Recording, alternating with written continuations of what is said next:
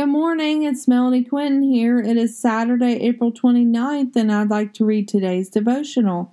My Redeemer lives, Job 19:25. I know that my Redeemer lives, and that in the end he will stand on the earth. Jesus is our Redeemer. No matter what we do, he can redeem us. He will come to earth, and all who are in Christ will rise with Jesus. Keep your hearts, your minds, and your souls ready. Do not be asleep when the Lord returns, for no one knows the hour, the day, or the time he will return. Be on guard and be watchful.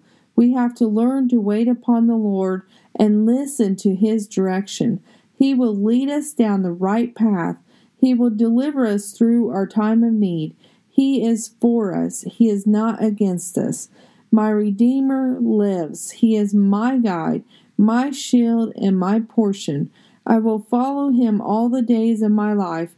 I will not apologize for leading others to his arms, for his desire is for all to be saved. He doesn't want one of us to perish. Declare the Lord is your Savior. Declare the Lord is your portion. Declare the Lord is your guide. Why are you not accepting the better and more abundant way of life? Choosing the Lord's way is the better and abundant life.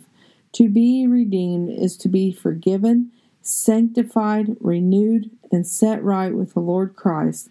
Allow the Lord to set your hearts, your minds, and your souls right today. Have a blessed day, inspired by God on 429. Thank you.